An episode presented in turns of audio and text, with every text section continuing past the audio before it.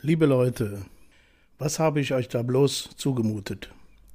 Zwei Stunden, 22 Minuten und 26 Sekunden anspruchsvollste Vorträge. Ja, und obendrein ein Ausblick in die Anforderungen an eine Psychiatrie der Zukunft. Musstet ihr auch noch ertragen. Geht noch mehr? Es war trotzdem die meistgehörte Episode dieses Podcasts, immerhin. Und im Grunde fehlt auch noch eine Einordnung der zahlreich vorgetragenen Perspektiven und Einschätzungen aus den geballten akademischen Erkenntnissen, eine Einordnung und Gebrauchsanleitung, mit der die Gestaltung des Weges und die Erstellung einer Roadmap entwickelt werden kann. Eine an sich schon sehr anspruchsvolle Aufgabe und in dieser bewegten Zeit besonders, in der ganz große Krisen uns allen, der gesamten Gesellschaft, dem Staat und der Demokratie alles abverlangen. Ich hoffe, der eine oder die andere ist in der letzten Episode wenigstens äh, bis zum Musikbeitrag vorgedrungen, denn anders wäre sehr schade. Ich persönlich, wenn mich denn jemand fragen würde, finde es dennoch uneingeschränkt notwendig, dass die veränderungsbereite Psychiatrieszene gemeinsam mit den gesellschaftlichen Akteuren, den Peers und anderen der Politik in Deutschland den Prozess einer grundsätzlichen Neugestaltung der Psychiatrie vorantreibt. Und wenn mich jemand weiterfragen würde, sage ich, als erstes muss das weiterhin bestehende Behandlungsprimat der psychiatrischen Kliniken gesetzlich starken Einschränkungen unterworfen werden. Es ist so wie mit der Energiewende.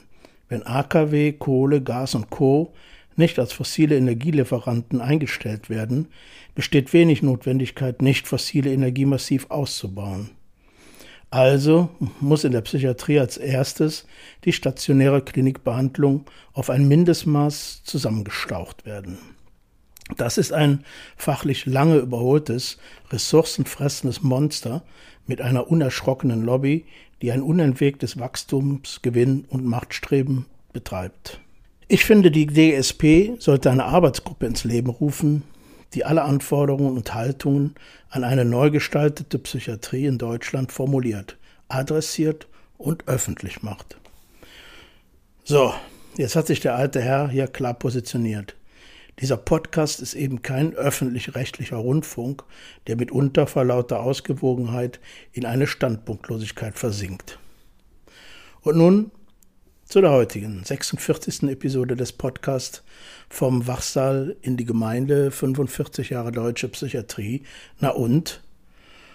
Vielleicht gelingt uns diesmal ein sommerliches, leichteres Menü. Aber was heißt in diesen neuen Sommern schon leicht? Ich dachte mir, wir gehen doch mal der Frage nach, welche Musik wurde eigentlich in der Psychiatrie in der Vergangenheit gespielt? Gibt es etwa eine bevorzugte Musikrichtung? Was haben wir denn persönlich gehört? Okay, fangen wir mal an. Ja, Bernd, haben wir uns ja schon länger vorgenommen, so ja. ein bisschen über, mehr über Musik zu reden oder überhaupt hier mal in dem, in dem Podcast äh, auch nochmal so miteinander zu sprechen. Ähm, ich weiß nicht, darf ich so ein bisschen vorgreifen, dass dein Beitrag ja heute auch äh, ein legendäres Thema hat, ne? Ja, greif vor, greif vor. Also der hat ja, äh, keine Geheimnisse. du weißt, also ja besser als ich, aber der beschäftigt sich heute mit, äh, mit Woodstock. Ne? Mhm. Und äh, ich äh, hatte mich so erinnert nach dieser etwas schwereren Episode beim letzten Mal, auch vor allen Dingen langen und, und sehr geistreichen äh, Veranstaltungen, ähm, so was Leichteres zu machen. Ja, ob das wirklich so ist, weiß ich gar nicht, aber äh, Musik in der Psychiatrie und ähm, nicht nur so im therapeutischen Bereich, sondern auch so, was die, was die Leute da, die da arbeiteten, aber auch immer noch arbeiten, äh, auch, auch auf, auf, selber auf Partys hören, war natürlich mhm. so Mitte der 70er Jahre und dann auch später natürlich immer auch sehr so vom, vom dem, was so aktuell läuft, aber äh, ich weiß, dass ich mich damals ähm, ja, auch je nach Stimmung, wenn man so aus so einer, so einer Psychoarbeit da rauskommt, äh, jedenfalls Dillen rauf und runter gehört habe, zumindest die damaligen aktuellen mhm. Alben. Ne? Ich, äh, also Ja, Dylan haben wir damals, also jetzt wir zumindest, ja damals genauso gehört wie heute. Also du, kommst ja darauf, äh, Desire zum Beispiel Ja, ja, zu sprechen. ja. Desire habe ich damals auch bis zum Abwinken gehört, oder beziehungsweise eben nicht bis zum Hätte ich Abwinken. gar nicht gedacht, dass du- Man hat auch nicht, man hat auch nicht abgewunken, man hat immer weiter und wieder Ja, und von Neuem gehört. Also gerade Desire, die ganzen Sachen, Cup of Coffee, Sarah, das ganze Zeug, immer wieder, also auch, auch heute noch. Das hat sich ja Ja, bei stimmt. Dylan zieht sich das ja durch. Das Ja, sind ja, ja. auch so Sachen, wo ich ja neulich schon mal darauf hingewiesen habe oder- oder mal erwähnt habe, dass manche Leute sagen, es ist immer wieder der alte Kram. Ja, ist der alte Kram, aber ist auch zeitlos. Also sonst würde man Mhm. ja heute auch keine, weiß ich nicht, gregorianischen Choräle mehr hören, wenn es Ja. das ist auch alter Kram, aber das funktioniert auch gerade von der emotionalen Berührung oder von der emotionalen Ebene, auf der es einen anspricht, immer noch. Und Ja, das geht ja, ja. mir zumindest bei Dylan genauso und dir auch. Deswegen genau. fahren wir ja nächsten Monat auch schon wieder zum Konzert zum Genau. x-ten Mal. Also Ja, ja, ja, ja, ja. immer wieder ist auch mal wieder interessant und funktioniert auch immer wieder. Mhm. Ja, und äh, gut, äh, ich erinnere mich auch so ein bisschen, dass wir natürlich so auf den diversen Partys auch äh, ja, so, ein, so ein sehr breites Spektrum hatten, ne? weil, weil es auch um Tanzbar ging und so. Ja. Ne? Aber äh, da lief dann Dylan seltener, ne? aber dann äh, Stones zum Beispiel, ne? äh, auch rauf und runter, aber äh, auch, weiß ich, jede Menge, ach, was, Led Zeppelin haben wir natürlich auch gehört, also Who, ne? und, und alles, was, was eben da so angeht. Aber eben auch äh, etwas später dann, aber so, so auch deutsche Musik manchmal, zumindest hier, Kann ich mich nicht dran erinnern. ja, zumindest Niedecken oder, Ja. äh, ja gut, damals war ich in Berlin und da war Niedecken noch nicht so weit. So. Also das, also habe ich da zumindest, ich habe das ja mitgekriegt und gehört, weil das hier in Köln lief, äh, aber äh, also der ganze Hype äh, um Niedecken, der ist bei mir zumindest damals nicht angekommen. Also nicht, zumindest nicht im äh, Umfeld meiner Freizeit. Also ich wüsste nicht, dass ich irgendwann mal auf einer Party in Berlin gewesen wäre, wo Niedecken gelaufen wäre. Oder das ist auch in Berlin nicht im Radio angekommen. Also wüsste ich jetzt auch nicht. Das, aber meinst du denn, das war anders, andere Musik, die man in Berlin gehört hat in also der Zeit? ich, ja, ich habe ja damals angefangen, die ersten Filme zu machen, so Ende 70er, Anfang 80er Jahre. Ja, Berlin, deutsche Musik, das war damals äh, einstürzende Neubauten so, zum Beispiel. Also die, was damals, äh, wie hieß das, Berliner Krankheit, hat der Spiegel das damals mal genannt. Mhm. Das waren die Neubauten, MDK, äh, Flucht nach vorn, äh, ich, Sprung aus den Wolken, also so, ja, Hm, Z, ne, ZK war ja Düsseldorf, wie hieß das? Mark II, also MK2. Ja, also die haben auch außer den Neubauten keinen, wahrscheinlich keinen weiteren über Berlin herausreichenden Publikumskreis angesprochen, aber da gab es halt so, ja, so lokale Geschichten, die da auch sehr präsent waren. Damals war Berlin ja auch noch äh, Mauerstadt, Klar, einge, eingemauert. Das war ja schon eine Insel und auch was die Musik anging, vielleicht auch ein bisschen solitär. hm, hm. Also speziell, weiß ich nicht, Anfang der 80er. Ja, gut, da waren Neubauten die größten. Malaria aber habe ich, fand ich damals sehr toll. Habe ich auch oft live gesehen. Da gab es ja auch ständig in irgendwelchen Clubs, Kaschemmen oder an eigenartigen Locations Konzerte. Ich war viel im SO36 damals, habe da alles Mögliche gesehen. Viel Punk-Sachen natürlich, Cure, die Banshees, Hm, Clash natürlich und haben wir ja auch schon drüber gesprochen. Joy Division kam ja auch Ja, schon mal links im, im, im Podcast vor und äh, Stranglers und die ganzen Sachen. Also, und dann habe ich damals, das äh, war für mich damals sehr neu, äh, Jazz und Klassik für mich entdeckt. Aha, das war also ja. so Anfang bis, ja, sagen wir mal Ende 70er, Anfang 80er habe ich quasi gar keine Klassik gehört. Ich habe es zwar immer mal versucht, aber nie den Zugang gefunden.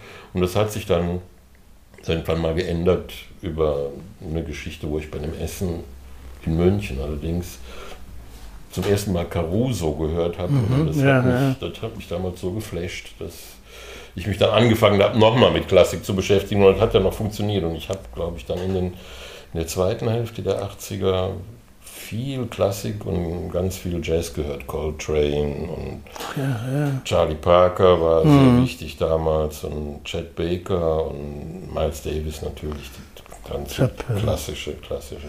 Archie Chap habe ich hier in Köln gesehen. Archie Chap habe ich auch in Berlin damals mhm. mal gesehen. Den fand ich auch groß. Im Subway damals noch in. Ja. Damals noch einen guten Club. Ja.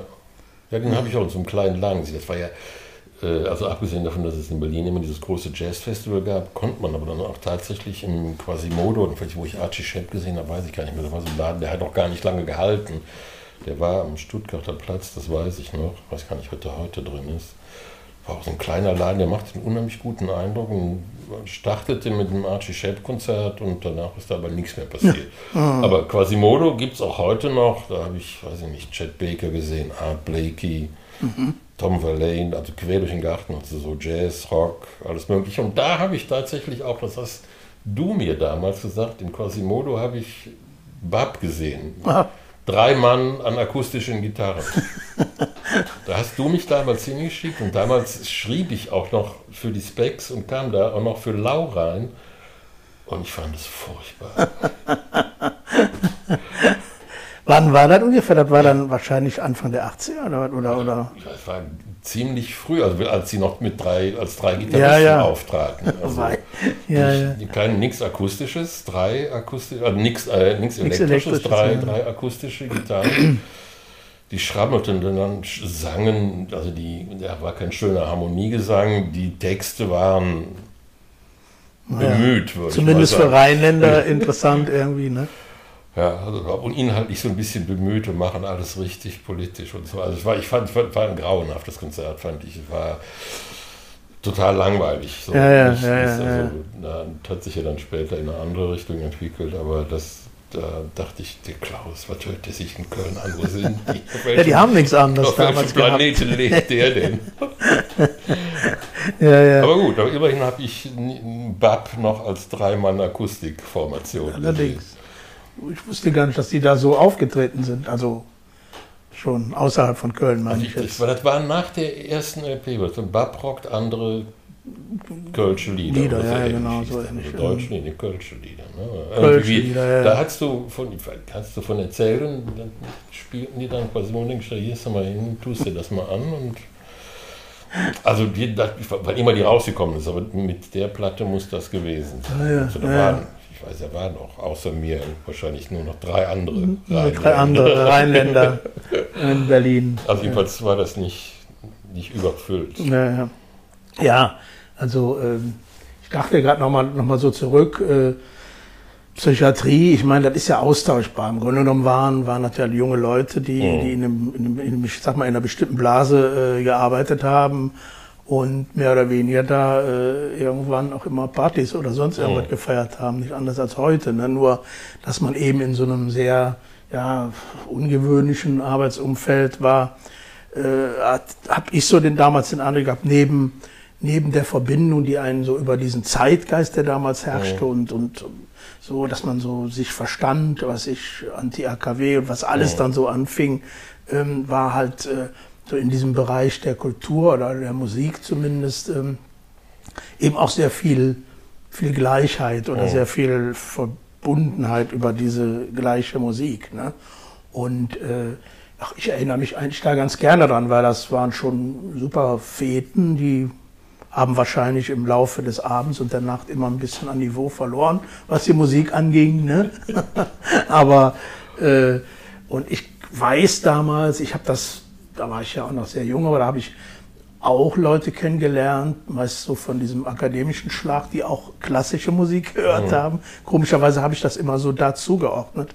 Ich hatte auch keinen, keinen besonders besonderen Zugang dazu. Auch erst viel später mhm. dann äh, mal so Phasen gehabt. Ähm, aber ich weiß auch, dass äh, viele dann so eher ich sag mal, ihre Entspannung oder was auch immer da, äh, ihren Kick auch über so klassische oh. Musik äh, gefunden haben. Ne? Ja, ich weiß noch, wir haben damals, das war ja auch, naja, sag mal, ich war mit dem Studium fertig oder fing dann an, Filme zu machen mit einem Freund zusammen, eine Firma gegründet. Man suchte ja dann auch neue Wege. Also sowohl in der Musik wurden ja neue Wege gesucht und wir wollten auch Film anders angehen. Und äh, ich kann mich noch so an zwei Sachen erinnern. Ich weiß gar nicht, an irgendeinem meiner Geburtstage, wo habe ich dann auch eine größere Party gemacht.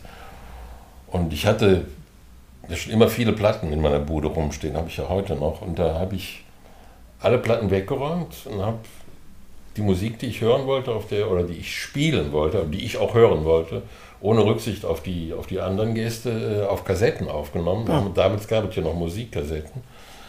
Und äh, ja, nur, nur Stücke von John Coltrane aufgenommen. Ach.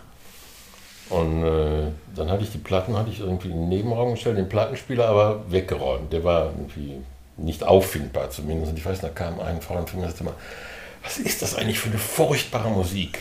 Du hast doch so viel Platten, warum hast, hast du keinen Plattenspiegel? Du hörst doch sonst ganz andere Sachen.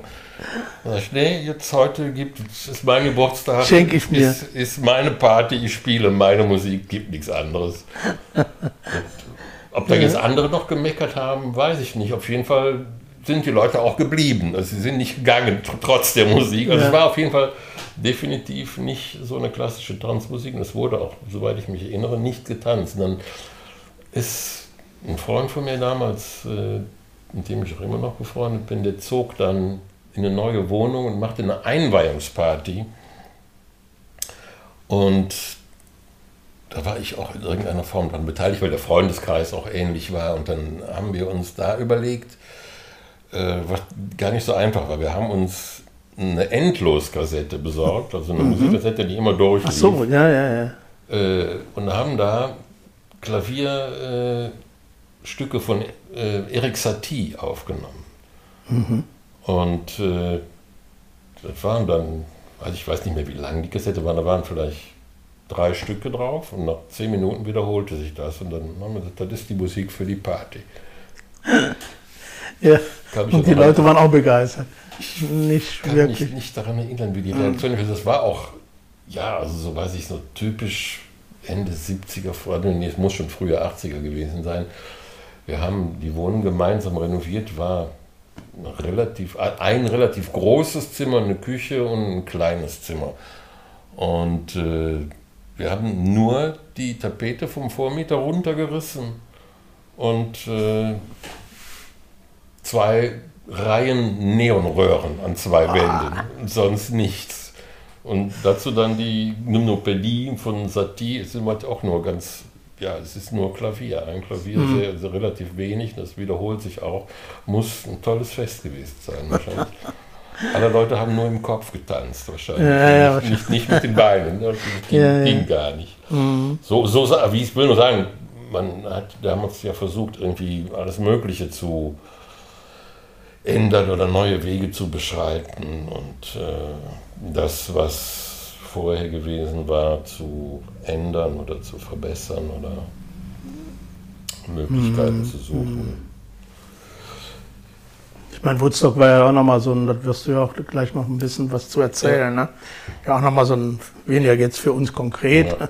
aber doch für unsere Generation. Ja, die Folgen halt. Ne? Mhm. Ich meine auch nochmal so, so ein Punkt, wo es wo eben sehr viel anders war. Ja. Ne? Und wenn man da so Augenzeugen oder Leute, die dabei waren, liest heute noch, beschreiben die ja selbst heute noch, dass das so eine Dynamik hatte, dass ja. äh, man auf einmal irgendwie, was weiß ich, nackt badete oder sonst irgendwas, ja. also völlig ungewöhnliche Sachen zu der Zeit ja. eigentlich. Ne? Und, ähm, ja, oder auch zum Beispiel, äh, man ernährte sich und fing an, sich anders zu ernähren, also viel bewusster, kein Junkfood mehr. Ja, ja hieß damals, das sprach man ja noch gerne von makrobiotischer Ernährung und so, solche mm, Geschichten. Ne? Mm. Also so, äh, das sind ja alles Sachen, die sind um die Zeit rum entstanden oder haben angefangen. Und das sind ja auch Sachen, die heute noch wirken. Also ich wüsste nicht, dass es, äh, man, sagen wir mal, 1975 schon irgendwo Bioladen gegeben hätte. Da hm. gab es Reformhäuser. Stimmt. Reformhäuser und Nee, Bioladen, ich also weiß nicht, wann die Bewegung Das sind aber alles Folgen dessen. Ne? Also. Bio, die Bioladengeschichte, ich will ja nicht sagen, also, dass sich biologische Ernährung ausgebreitet hat, sind alles Folgen, denke ich, die daher kommen. Also wo da Leute unserer Generation oder ein bisschen ältere angefangen haben, sich Gedanken darüber zu machen, wie ein Leben auch aussehen kann oder wie ein Leben anders aussehen ja, kann, ja. als eben das unserer Eltern oder auch vielleicht das äh, unserer älteren Geschwister schon. Naja, und wenn ich, wenn ich so die Bilder noch sehe, also nicht nur die Filme, auch so Fotos oder so, fand ich immer, was mir dann immer auffällt, ist, da sind ja auch Familien gewesen, genau. zumindest mit ja. Kindern, kleinen ja, Kindern ja, ne, und so. Das war ja jetzt nicht nur eine, eine Szene von, was ich, 16 äh, bis 25. Vielleicht waren die auch nicht viel älter als 25, aber so, es war eben schon noch ein, die waren schon weiter in der Entwicklung eigentlich, ne, und waren auch da und guckten, was sie da vielleicht auch verändern konnten. Hey there, people, I'm Bobby Brown. They say I'm the cutest boy in town. My car is fast, my teeth are shiny. I tell all the girls they can kiss my hiney. Here I am at a famous school. I'm dressing sharp and I'm acting cool. I got a cheerleader here wants to help with my paper. Let her do all the work and maybe later I'll rave her. Oh God, I am the American dream. I do not think I'm too extreme, but I'm a handsome son of a bitch. I'm gonna get a good job and be real rich. Get a good, get a good, get a good, get a good. Women's liberation came creeping all across the nation. I tell you people, I was not ready. Mir fällt gerade noch ein, weil ich so im Hinterkopf immer noch so mm, Thema Psychiatrie habe. Wir haben natürlich, oder ich habe mich oft gefragt, äh, wenn man so dann auf Stationen gearbeitet hat, wo, in, wo einem wirklich die, ja, die Verrücktheit immer wieder anfiel, mhm. da war, kam man nicht dran vorbei, ne, auf so Akutstationen, das war halt ne, wirklich auch durch die Bedingungen, da habe ich ja schon sehr oft drüber geredet, das kann man auch nicht immer nur den Einzelnen zuschreiben, den einzelnen Patienten, aber äh, es, war einem, es kam einem schon eine Menge an Verrücktheit entgegen und irgendwie hat ich, denke ich, darüber, wenn ich darüber nachdenke, auch immer so das Gefühl, man braucht, oder ich brauchte auch so ein bisschen in der Musik so anderes, wo ich sage, also es, es muss auch nicht alles 0815 oder mhm. es muss auch nicht alles gerade sein oder es muss auch nicht alles geplant sein, sondern mhm. da gibt's auch verrückte, äh, in Anführungszeichen, ja.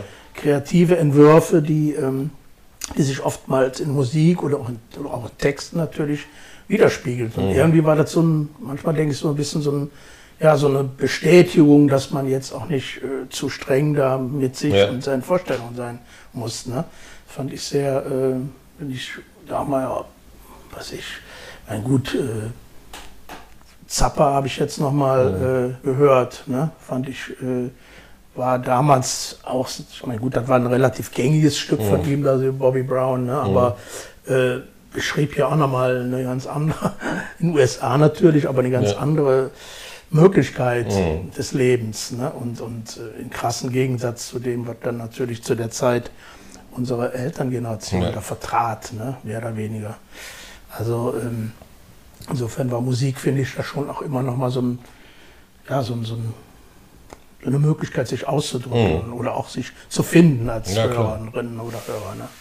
Aber es hat eben auch oft dazu gedient, äh, so, ja, sich einfach ein bisschen wegzubeamen. Ne? Ja, ich meine, ne? Wenn du sagst, so einiges ist ja auch geblieben aus der Zeit, zumindest wenn man jetzt so als Woodstock als Initialveranstaltung da so mal ein bisschen betrachtet. Aber äh, manches dauert ja auch länger. Eben habe ich noch gelesen, da die, die Legalisierung hier von, von äh, Kiff ja. äh, ist schwieriger, als man gedacht hat. Weil, äh, zumindest bei uns. Zumindest bei uns, ja, auch, äh, weil zum Beispiel auch äh, völkerrechtlich habe ich gelesen. Ja, das ist mir neu. Ja, weil, die, weil man mit der UN einen Vertrag hat, dass man sich verpflichtet, äh, keine Drogen äh, und solche Sachen anzubauen und zu machen. Und der Vertrag müsste eigentlich erst noch äh, ja, gekündigt werden. Das mhm. dauert aber bis 24. Während ja, die Kanadier. Äh, in Kanada geht aber. Ja, die haben sich einfach darüber hinweggesetzt. Ach so, haben auch bisher keine, die auch. haben den Vertrag auch, mhm. aber die haben bisher keine, keine ähm, Klagen vom, von der UN gehört. Mhm. Insofern geht das. Ne?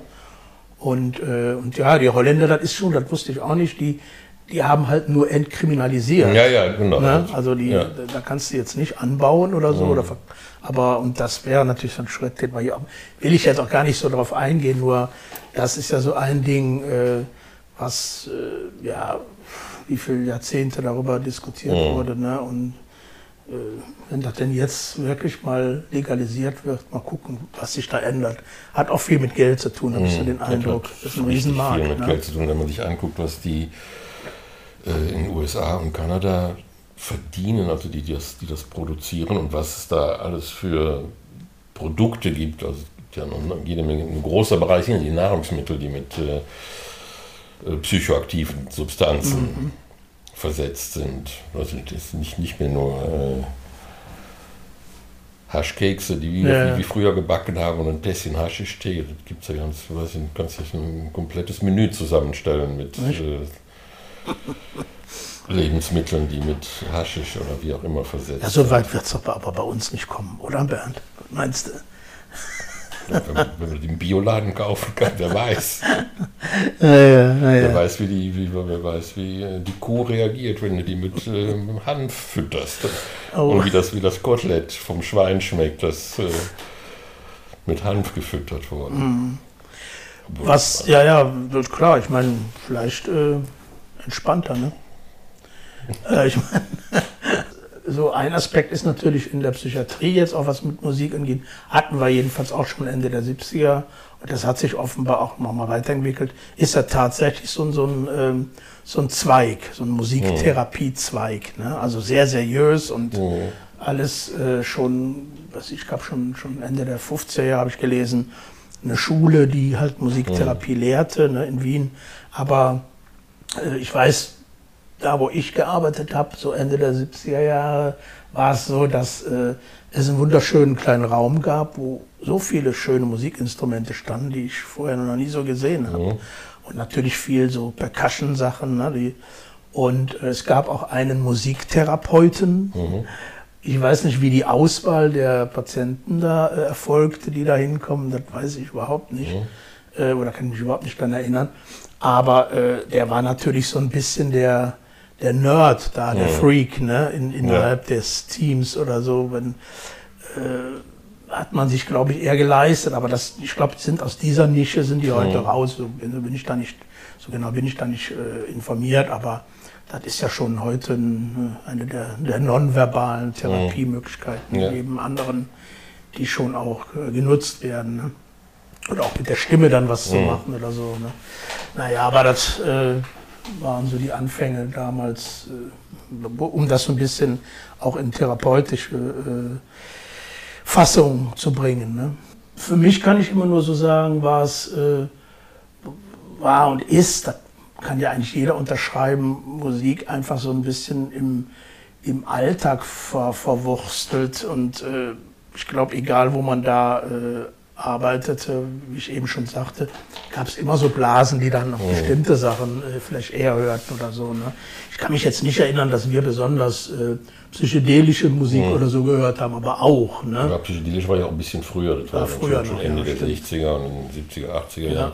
Gut, es gab ja dann nochmal diese, den Paisley Underground in, in San Francisco, wo dann so neopsychedelische Mhm. Geschichten aufkamen, so Dream Syndicate und die Bengals oder so, was es da alles gab, Game Theory, Rain Parade, das war ja dann nochmal so eine psychedelische Welle, wo es damals, habe ich mal irgendwann einen Artikel gelesen, fällt mir jetzt gerade wieder ein, äh, auf Punk folgte immer psychedelische Musik. Also in den 60er Jahren gab es ja auch so Garagenrock, was man dann ja auch Punk nannte. Und dann kam die erste psychedelische Welle und dann 70er Jahre nochmal Punk und dann in den 80er Jahren gab es dann wieder eine psychedelische Welle. Ich weiß nicht, wie weit sich das dann äh, immer wieder wiederholt hat. Ob es da heute wieder sowas gibt, bin ich nicht so richtig auf dem Laufenden. Oder vielleicht noch so eine, ein, ein Gedanke zum Schluss, der mich nämlich immer schon, schon mal interessiert. Aber meinst du denn, dass, ähm, dass so heute, äh, sagen wir mal da in den 70er, 80er Jahren, hatte man ja dazu das Gefühl, es gibt so, ein- so ein Lager da, was ich, gibt Punk, es gibt äh, Rockleute und es gibt noch so ein paar, paar Fanatiker, die deutsche Schlagermusik Musik hören. Oder, aber gut, dann natürlich Klassik und so, aber dass das heute ja eine viel, viel breitere, ähm, äh, ja, breiter aufgestellte Musikrichtungen äh, sind. Also ich sprach letztens mit jemandem drüber, der älter ist und sagte, ja, die Musik, das könnte ich mich anführen. Habe ich überhaupt keine, war dann irgendwie so Techno, irgendwie solche so elektrische Musik wo ich dann nur dachte, ja, das haben unsere Eltern auch gesagt. Ja, ne? ja, Äh, genau, die verstehen das nicht. Ne? Äh, aber ist das denn so, was meinst du, dass da heute das wirklich breiter ist? Aber etwas breiter weiß ich nicht. Es gibt mehr Subszenen, würde ich mal sagen. Also es gibt so, weiß ich, eine Techno-Szene oder was weiß ich, was Rap, Trip-Hop, äh, R&B, Rock, Schlager meinetwegen auch. Äh, alles. Also es gibt sehr viele Nischen, glaube ich. Es gibt auch ja, unheimlich viele äh, Radiostationen. Gab es ja damals auch nicht. Da gab es ja, Ja, quasi nichts Privates. Vielleicht ein paar Piraten in den 60er Jahren, aber die kamen ja nicht bis nach Deutschland oder die strahlten nur selten bis Deutschland. Es gibt Unmassen von Kanälen, Medien, Möglichkeiten zu veröffentlichen. Äh, ob das jetzt alles breiter gestreut ist, es gibt sicher Musikszenen oder Bereiche, von denen ich gar nichts mitkriege, weil ich, ich bin ja kaum in Social Media unterwegs, da kriege ich also schon viele Sachen darüber gar nicht mit. Äh, Ich höre auch relativ wenig Internetradio, obwohl es da ja auch mittlerweile sehr, sehr viele sehr spezifische Sparten gibt. Es Ja, gibt ja, Sender, klar. die spielen nur Blues und die spielen nur Ja. weißen Rhythm and Blues oder nur schwarzen oder nur Psychedelik oder nur, was weiß ich was, nur elektronische Musik oder nur Techno. Das ist ja alles, sagen wir mal, das ist, finde ich, heute strenger abgegrenzt. Also es gibt weniger so Überlappungen oder Über- Überkreuzungen. Also ich zumindest von meinen Söhnen das so mit, dass die da so relativ, ich will nicht sagen eindimensional, die hören ihre Musik äh, und weiß nicht, wie weit der Horizont da in die, in die Breite geht. Bei dem Älteren von den beiden fängt das gerade so ein bisschen an, sich in eine andere Richtung zu entwickeln oder dass, das, dass der Horizont vielleicht ein bisschen breiter wird. Ist schwer einzuschätzen. Ja, ja, ja. Weil ich auch, also ich für mich bin auch jetzt in keiner Szene mehr unterwegs. Ja, ja, ja. Also auch jetzt, äh, ich gehe auch nicht mehr so in Clubs. Mhm. Ich gehe eher essen.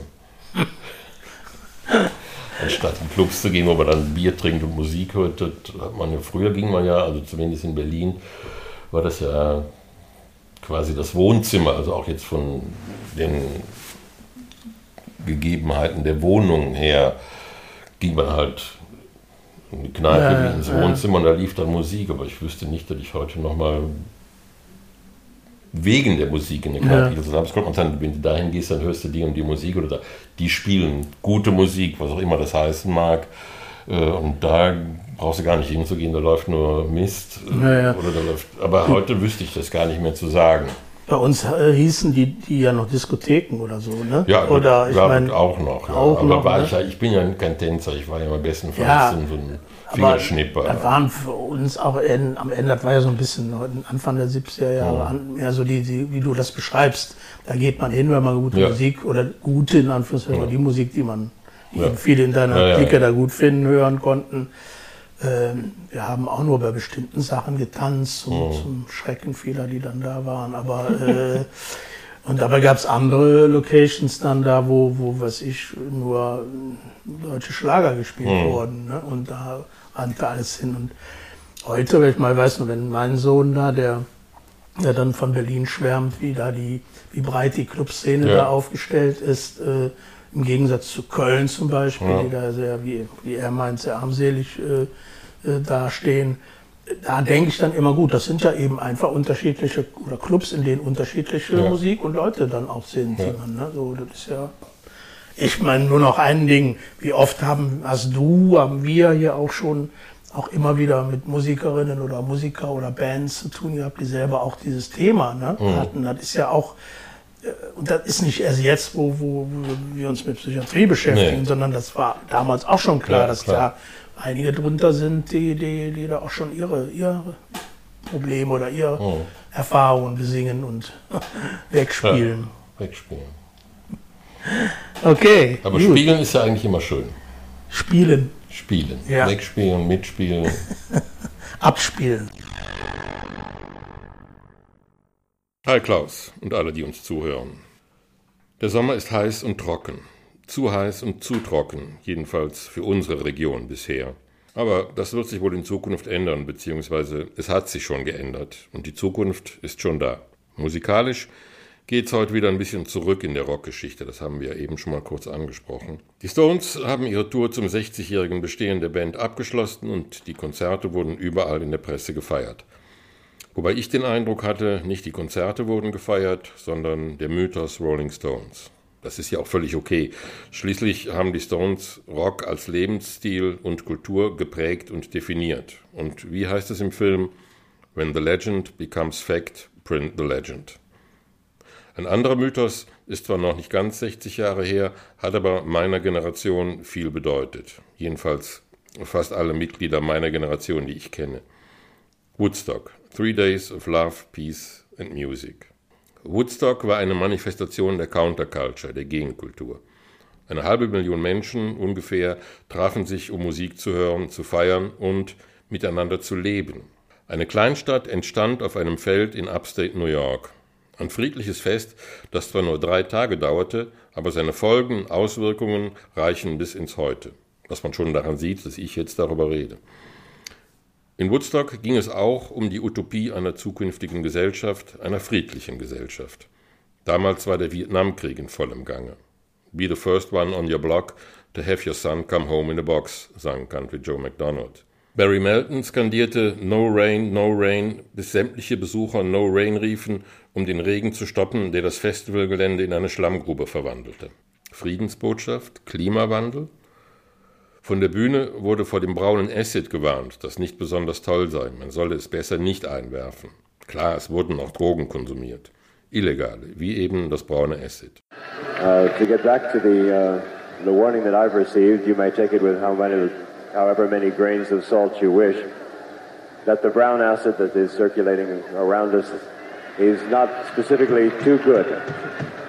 Uh, it's suggested that you do stay away from that. Of course, it's your own trip, so be my guest, but uh, please be advised that there is a warning on that one, okay? Vieles hat sich seither geändert. Das Klima zum Beispiel. Heute brauchen wir wohl eher more rain als no rain. Der Vietnamkrieg ist zu Ende. Stattdessen tobt ein imperialistischer Krieg in der Ukraine. Überall auf der Welt herrschen gewalttätige Auseinandersetzungen. Staaten drohen einander mehr oder weniger unverhohlen mit militärischer Aggression. Es grassiert seit Jahren eine Pandemie und deren Ende und die Folgen sind nicht abzusehen. Nationalistische und diktatorische Regierungen nehmen zu. Man hat das Gefühl, die Welt hat den Verstand verloren oder das Bewusstsein. In dem Zusammenhang scheint es mir interessant, dass in ein paar Jahren wieder davon gesprochen wird, LSD 25 als Therapeutikum zu verwenden. Turn on, tune in, drop out, hat Timothy Leary mal gesagt. Und zu drop out klingt geradezu verführerisch, wenn man sich die Welt so anschaut, die uns umgibt.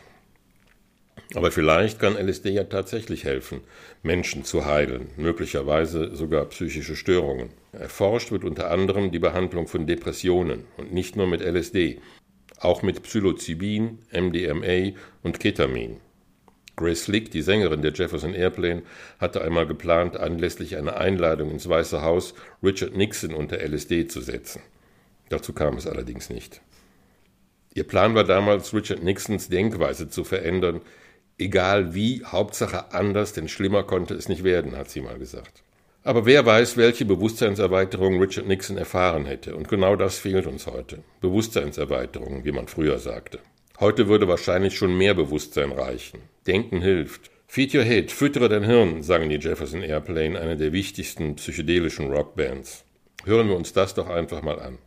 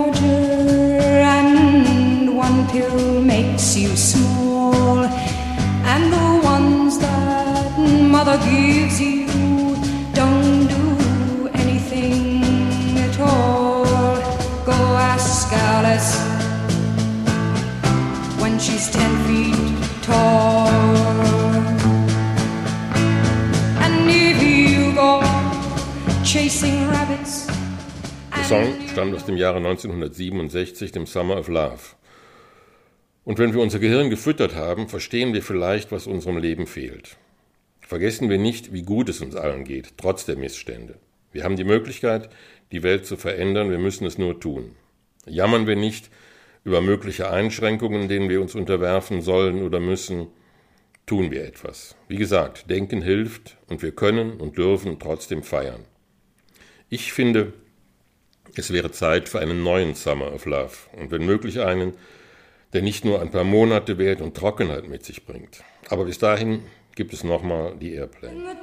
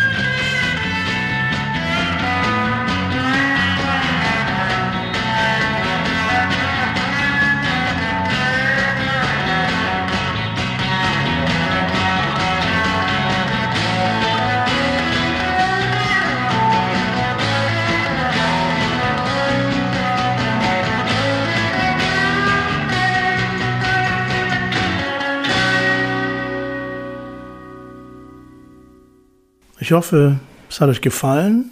Die etwas andere Folge heute sollte ja auch ein bisschen leichter werden, mal nach den vielen Vorträgen in der letzten Episode. Und ich, äh, ja, kann nur eine gute Zeit wünschen. Und äh, wir hören uns wieder am 9. September. Ich kann schon verraten, äh, ich werde ein neu erschienenes Buch äh, des Psychiatrieverlags äh, mit dem Titel Nachdenken hilft vorstellen. Dazu werde ich noch ein paar interessante Sachen erzählen. Okay, erstmal bis dahin, schöne Zeit. Bis dann. Tschüss.